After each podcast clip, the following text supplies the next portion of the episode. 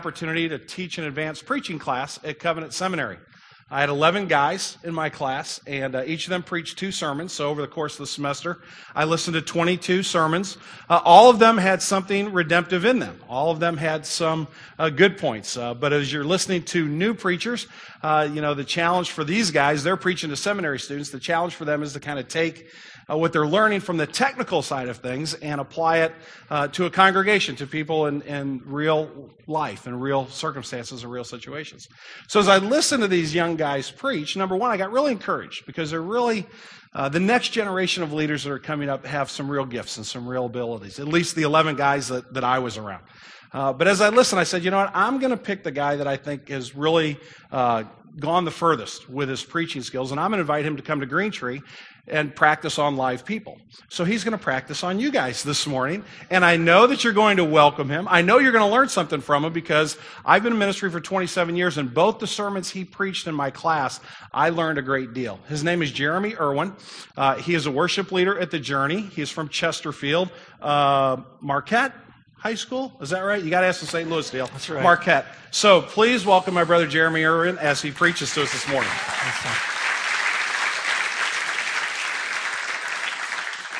Hey, good morning. It's a pleasure to be here with you guys uh, today. As Tom said, I had him throughout the semester, and I was speaking to lots of fellow seminary students. And when he cornered me and asked me if I'd come here, he kept saying, It'd be great for you to preach to real people and a real audience. And he said this three or four times. And it finally occurred to me that Tom doesn't think seminary students are real people. So thanks a lot for that, big guy. And uh, right back at you. Um, so, Luke 10 is a passage that we're going to be looking at this morning. You guys have all heard this story, I'm sure, even if this is your first time in church. So, if you want to turn there with me, the passage is Luke 10. We're going to be looking at the parable of the Good Samaritan. If you want to follow along, I'll start reading in verse 25. It says, And behold, a lawyer stood up to put him to the test, saying, Teacher, what shall I do to inherit eternal life? And Jesus said to him, Well, what is written in the law? How do you read it? And the lawyer answered, You shall love the Lord your God with all your heart and soul and mind and strength, and you should love your neighbor as yourself. And Jesus said to him, You have answered correctly. Do this, and you will live. But the lawyer, desiring to justify himself, said to Jesus, And who is my neighbor? And Jesus replied, with a story. A man was going down from Jerusalem to Jericho, and he fell among robbers who stripped him and beat him and departed, leaving him half dead. Now, by chance, a priest was going down that road, and when he saw him, he passed by on the other side. So, likewise, a Levite, when he came to the place and saw him, passed by on the other side. But a Samaritan, as he journeyed, came to where he was, and when he saw him, he had compassion. He went to him and he bound up his wounds, pouring on oil and wine. Then he set on him his own animal and brought him to an inn and took care of him. And the next day he took out two denarii and gave them to the innkeeper, saying, Take care of him, and whatever more you spend, I will repay you when I come back. And then Jesus asks, Which of these three do you think proved to be a neighbor to the man who fell among the robbers? And the lawyer said, The one who showed him mercy. And Jesus says to him, You go and do likewise. So, this is one of the most familiar and beloved stories in the scriptures. It seems so pleasant and nice and kind and inclusive. And if you heard this preached before, I would imagine it went something like this You need to be like the Good Samaritan. You need to be a good person you need to be kind to people who are in need. You need to be kind to strangers. And that's the interpretation of this passage. Well, that's true. I'm not saying you should be unkind to strangers or not help people in need. But I don't think that's what Jesus is teaching here in Luke 10. Because I think that fails to take into account several things. It fails to take into account how parables work, which this is one. It fails to take into account the historical context of the first century, which we're going to dive into a little bit and it fails to take into account the actual text itself. this conversation that Jesus is having with a Jewish lawyer. So, to get at some of these issues, I'm going to tell you a parable that you've never heard before in your entire lives so that you can kind of experience what it would feel like to hear a parable for the first time. So, you guys ready? This is, this is not biblical, this is just a parable. Uh, that could be trouble later. Um, all right, so it's called the parable of the monk and the bird. All right, so this monk went on a very long journey, and it was cold, and he was low on provisions. So he had to hurry along to his destination. And on the way, he found this baby bird who had fallen out of its nest that was high in a tree, and its mother was nowhere to be found. And so the monk knew that the baby bird would die if he didn't do something. But he also knew that he would die if he didn't hurry along to his destination. So he did the best that he could. He scooped up the baby bird and he found the only warm thing he could find, which was a steaming pile of cow dung. And he places the baby bird into that pile and he goes on his way. And the bird is warm and safe. And then the bird starts chirping because it wants its mother. But its mother is nowhere to be found. Instead, a fox hears the bird chirping.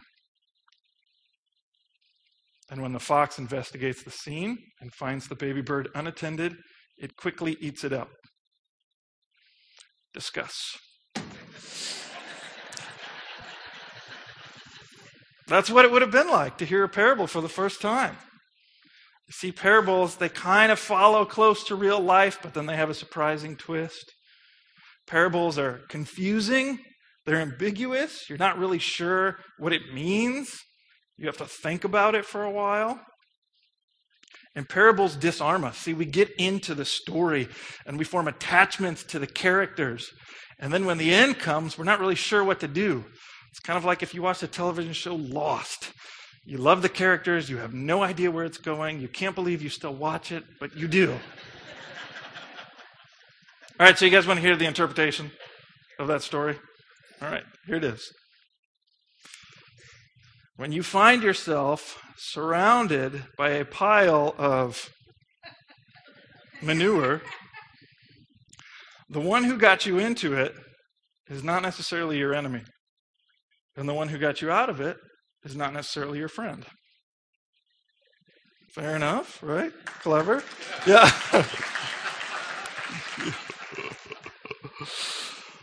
so the Bible uses parables all the time.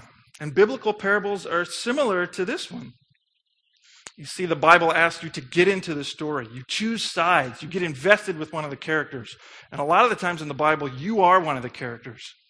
And a lot of the times in the Bible, Jesus is one of the characters. But there's one more thing you need to know about parables before we jump into this text. And that is that parables are used in context. And that context shapes their meaning. So, that parable that I just told you about the monk and the bird, this is where it was used. And Dr. Doriani at Covenant told me about this. So, I'm borrowing it from him. But this is where it was used.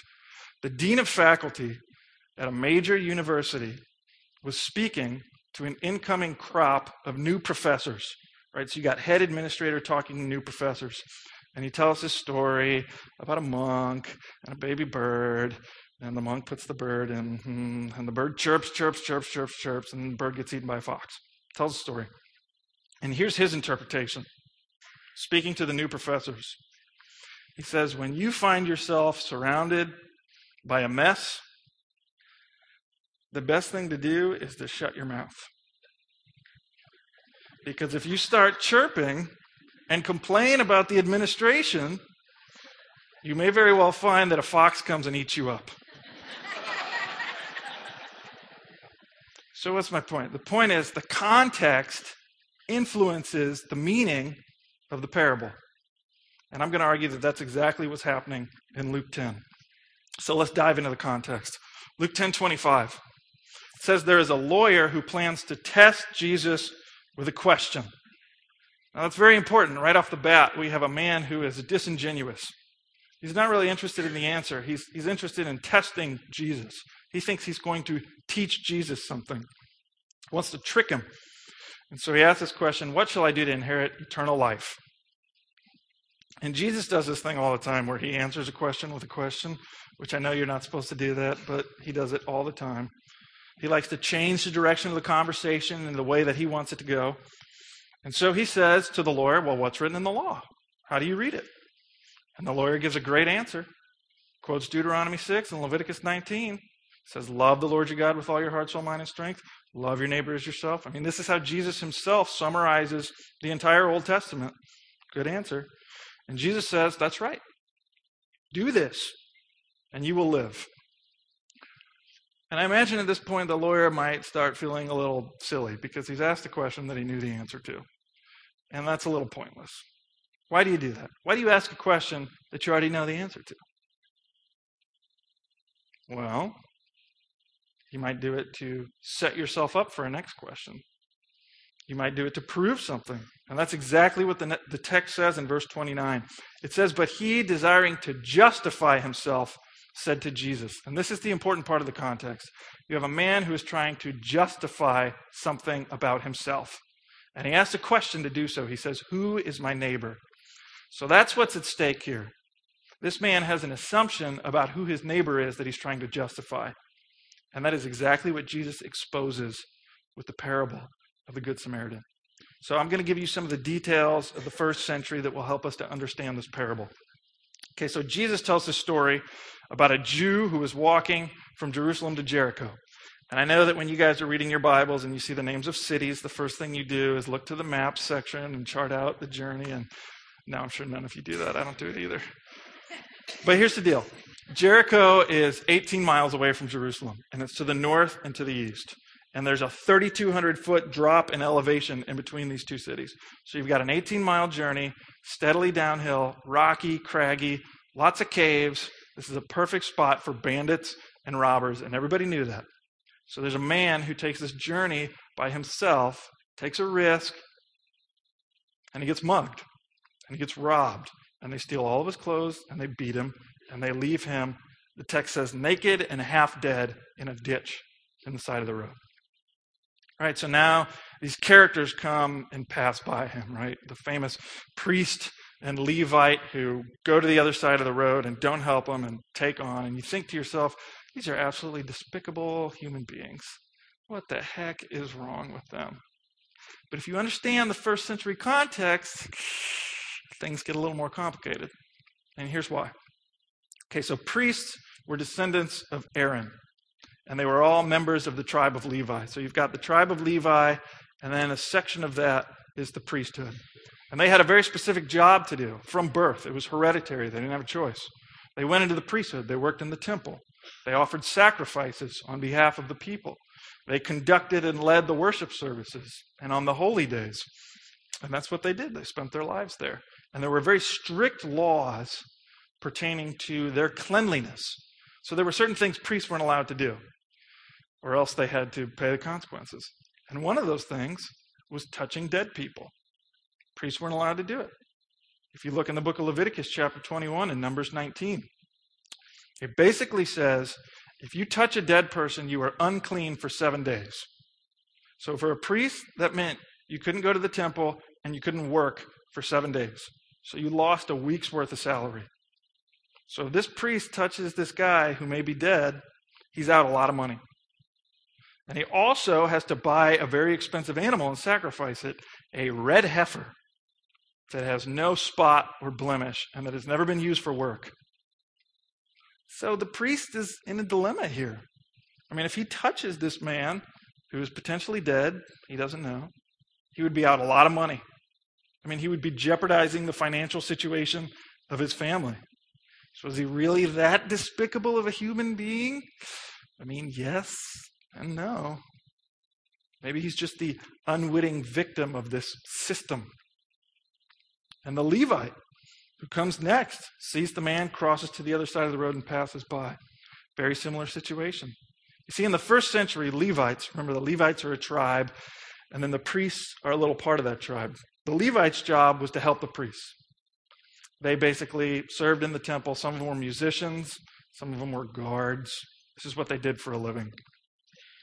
And by the first century, the Levites had decided okay, here's how you be a good Levite you do everything that's required of a priest.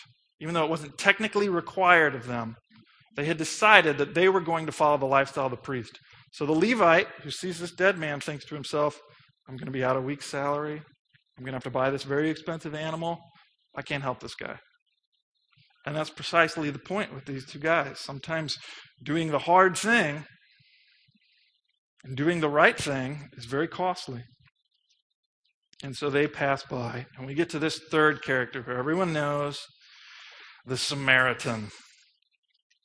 And he is the hero of the story. And this is kind of the shock value that if you were in the first century, you would have gotten this. Having a Samaritan as a hero of a story is kind of like having a Nazi as the hero or having a terrorist as the hero. I mean, they're not exactly equivalent, but it's a shocking individual to have as a hero. And why? Well, the Jews and the Samaritans hated each other. They wouldn't drink out of the same cups. They wouldn't eat at the same restaurants. They had this ongoing ethnic feud that had been raging for centuries. And it was based on a lot of things. It was based on the fact that Jews thought Samaritans were idolaters because they built another temple outside of Jerusalem and offered sacrifices there. Jews thought Samaritans were half breeds. They had intermarried with a lot of the pagan nations that surrounded them. Jews thought Samaritans were immoral. When it was politically expedient, the Samaritans sided with Alexander the Great in the 4th century BC, and then they sided with the Romans in the 1st century BC. So the Jews despised the Samaritans. And you can even tell this with the disciples. If you look, and you guys don't have to turn there, but in Luke 9, we have this account of Jesus preaching in a Samaritan village, and the disciples are with him. And the Samaritans aren't particularly receptive to the message. And the first response of the disciples is, Lord, call down fire from heaven and smash them. And that is their concept of Samaritans. They despise them, they are prejudiced against them. In other words, Jews think Samaritans are subhuman. They're garbage. They're disgusting excuses. And Jesus tells this story about a heroic Samaritan who not only offers life giving help, but who does so with extreme generosity. I mean, the text says when the Samaritan saw the man, he had compassion and he bound his wounds and he poured on oil and he took him to an inn and he paid for all of his medical expenses. The Samaritan, at great cost to himself, saved this enemy's life. So, this is a story about a perceived enemy who is actually a friend. It's a story about life giving help coming from an unexpected place. It's a story about how hard it is to do the right thing and how easy it is to justify not doing the right thing. All right, so back to the context. Jesus finishes his story and he asks the lawyer, Who was a neighbor to the man in need? And here's where we get a little glimpse of what's really going on in the lawyer's heart. Here's where we see some of his prejudice coming out. Because the answer to Jesus' question is the Samaritan. That's the answer. But the lawyer can't bring himself to say that. He can't bring himself to honor a Samaritan. So instead, he says something like, I suppose the one who showed him mercy was the neighbor to the man.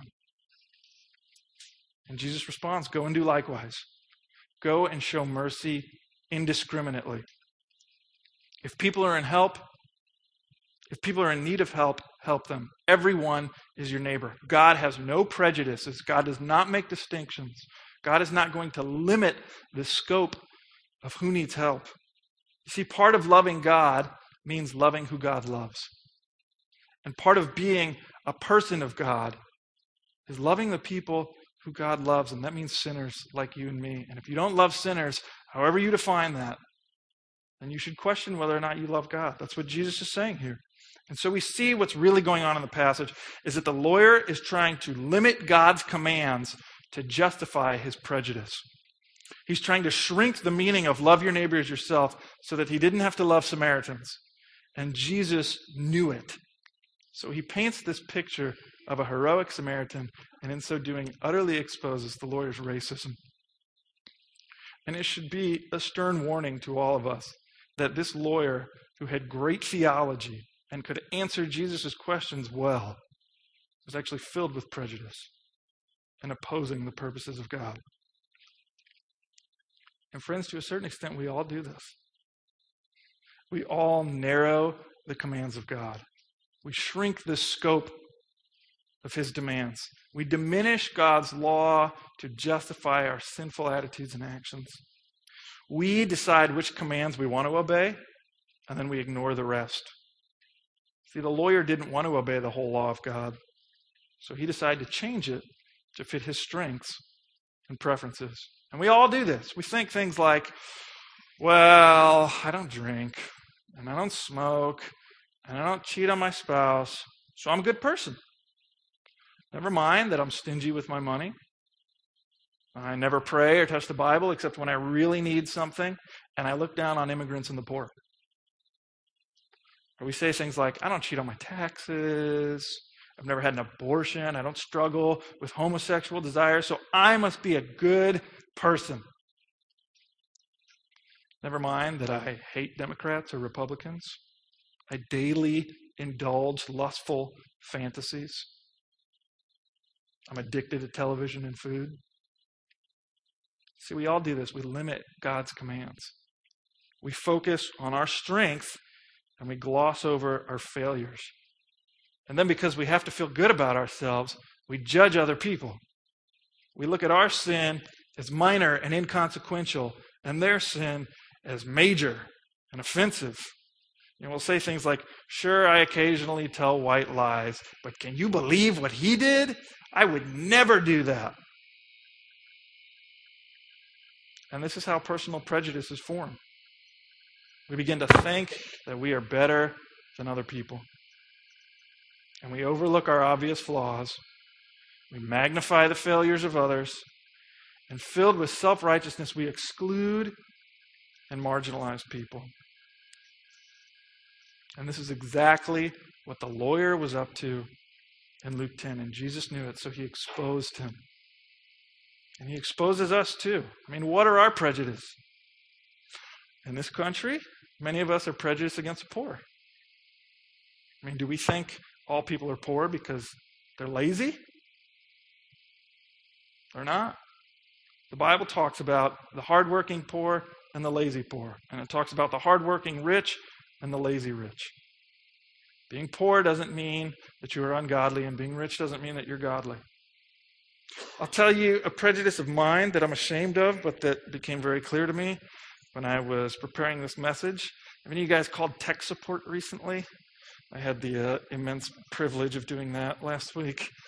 And after uh, two hours of a Kenny G soprano saxophone solo, which was wonderful, um, I spoke to five different people, none of whose first language was English.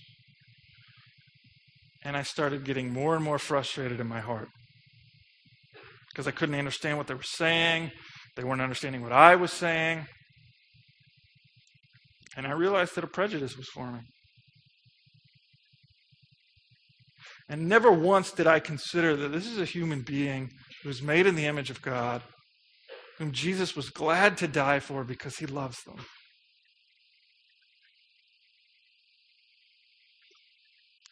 what prejudices does the Holy Spirit want to expose in your life? Who do you look down on or despise? Who would you hesitate to help if they needed it? Tech workers like me? Waiters and waitresses? Immigrants? The poor? Homosexuals? Some of us family members? The guy who mows your yard? Jesus is calling us to consider our hearts. He's exposing our darkness. Friends, like the lawyer in Luke 10, we are filled with prejudice. We are constantly justifying attitudes and actions that we know are wrong. And then we judge others who do the same thing. And why? Why do we do that? Well, I would submit it's because we know that we're not who we should be. And we all desperately need and want to feel acceptable to God. And many of you think that the only way you can do that is to be a really good person. So when Jesus says, you cannot narrow the commands of God, you're called to show mercy indiscriminately to all people. We think, you know, that's a beautiful standard. That's just, it's, it's lovely.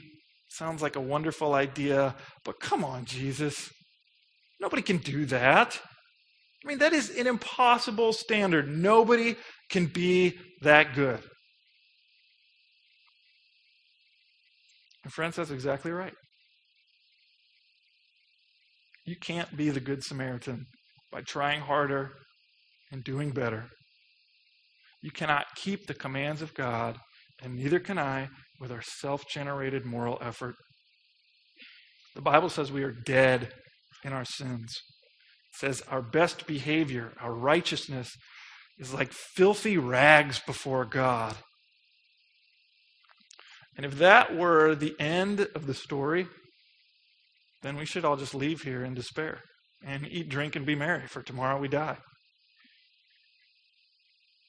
But I praise God that it's not. It's not where Jesus leaves us. It's not where he leaves the lawyer in Luke 10. You see, the bad news is really bad. Jesus exposes our prejudices, but the good news is far greater. For you see, now we are getting to the true heart of the parable of the Good Samaritan. And you and I, like the lawyer with whom Jesus was conversing, we are naked and we are half dead, men and women before God. We are full of prejudice and sin, and we deserve to be passed by. But Jesus Christ Himself is the Good Samaritan. And He sees us, and He has compassion on us, and He brings healing, and He pays for it with His own resources, gladly. Though God has every right to leave us in our sins, He does not. He's chosen not to do so because He is love and He loves us. See, God sent His Son, Jesus Christ, as our help. He is our substitute. And Jesus paid the price of the penalty that our sins deserved, and He suffered God's righteous wrath on our behalf when He died on the cross. And the Bible says that our sin is so bad that Jesus had to die, but His love is so great that He was glad to die. So Jesus took our sins and gave us His righteousness. He took our naked and beaten and broken lives. And he brings healing. And he pays for it himself. You see, the message of Christianity is not be the good Samaritan and God will accept you. It's not it. The message of Christianity is God is the good Samaritan. And God has already accepted you in Jesus Christ. And because that's true, you can gladly obey, and respond to His grace. So, how do we receive this help that Jesus offers us? Well, the Bible says, repent and believe the gospel. Seems simple, right? Well, what does repent mean? Repent in the Bible means to turn away from something. The Greek word is uh, metanoia, which literally means to have the same mind as, to agree with. So to repent from your sins means to agree with God about what your sins are and what that means. That your sins are evil, that they are a violation of the commands of God, that sin is like adultery. It is breaking covenant with one who has been faithful and loving towards us. And so we repent of our sins, we turn from them. But Luke 10, I think, is telling us something very interesting that's also true. Not only do we repent of our sins, we repent of our righteousness. That's what Jesus is getting at. He's saying you think you can gain eternal life by keeping the law, but you can't. If you want help, stop trying to save yourself. Stop relying on your own good works. Stop relying on your own moral performance to impress God because it won't. Instead, trust the moral performance of Jesus Christ. Receive help from an unexpected place. Your righteousness is not good here, but the righteousness of Jesus is. You see, Christianity is not primarily about your commitment to God, it's about God's commitment to you and to me. And this is the paradox of entering into Christianity for those of you that are on the fence. You know, as soon as you say, I am sick and I am beyond recovery, Jesus says, I'm your doctor. As soon as you say, Lord, I can't pay for the evil that I've done, Jesus says, I'll be your payment. As soon as you say, but I'm dead in my sins. Jesus says, You're alive in me, so follow me. And this, friends, if you get this, that you are more sinful than you ever dared to imagine, but that you're also more loved and accepted than you could have possibly dreamed, if you get that, that is the end of prejudice. It starts dying slowly but surely. And it gives you something that Tim Keller calls humble confidence. This is a mark of a Christian. You're humble and you're confident at the same time. It doesn't seem like they go together, but they do. And that's how God starts killing your prejudice. You see, you're humbled because you realize that everyone is deserving of God's wrath. That your righteousness is not worth anything before God, and neither is anyone else's. So you can't be superior or better than anyone else. You're all on the same level. We're all equally the same before God. We can pretend that we're not, but we are. So the gospel humbles us and it kills our prejudice in that way. But the gospel also gives us confidence and kills our prejudice in that way. You see, friends, we who believe have the love and acceptance and smile of God the Father. And if that's true, then we don't need to feel better than other people. We don't need to prove that we're superior. We don't need to pit our group against their group and our tribe against their tribe because we have the love of God. What more do we need? Tim Keller calls this the living argument. He said if God really loves us, if God is really for us, and He really lives inside of us, then we're secure. We don't need to prove anything to anyone. We can serve the lowest of the low. We don't need to have a pride that's based on how good we are. Instead, we can live lives based on how good God is for us. So, friends, like Jesus and like the Good Samaritan, we are called to leverage our power and our resources and our influence for the good of others. We are called to participate in the redeeming mission of Jesus Christ. Jesus is our Good Samaritan. He gives mercy indiscriminately at great cost to himself. And we who follow him on his mission have the privilege of doing the same. Let's pray.